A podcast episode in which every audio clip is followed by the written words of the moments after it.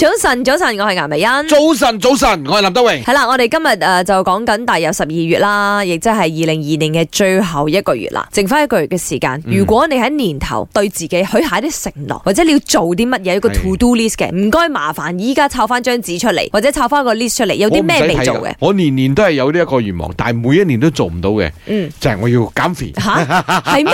我要增肥我喎、要瘦翻誒五至十 K 咁樣。有咩呢？個原來喺你個 plan 裏邊㗎啊，我以係為啊你會想話，咦可以瞓多啲覺係咁我呢樣呢個健身教練咧，成日都有 text 我哋啊嘅，即係 text 我哋嘅意思就係我同我細佬啦。啊幾時要嚟啊？幾時要嚟啊？？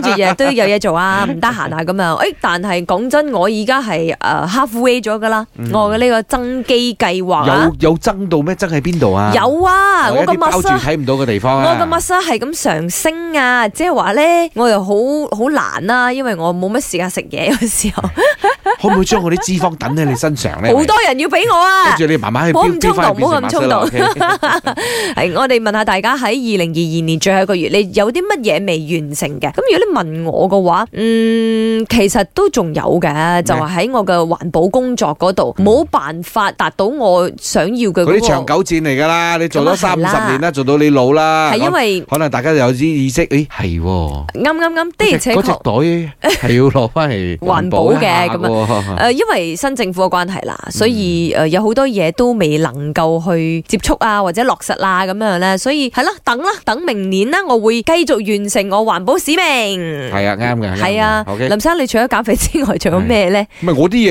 完唔到嘅，哦，即係一路楞住落去嘅一波未平一波起，唔係我呢個係係冇嘅一個講法嚟 嘅。你意思係話嗰啲啲工作新嘅 project 係係咁開嗯啱啊，而且好多時候咧，你未必有唔係唔係你嘅計劃中，突然間彈出嚟嘅啲新啱啱咦 project，跟住又睇下又好似得咁喎。係啦。又一齊玩啦，美玩美聊啦，咁佢講晒佢嗰啲揾錢大計啊！唔知道你喺今年仲有啲咩未完成嘅，我哋鼓勵你繼續完成佢。二零二二年嘅最後一個月啦，都係最遺憾嘅事就係、啊，仲未去到自己最想去嘅地方旅行啦，行下睇下風景。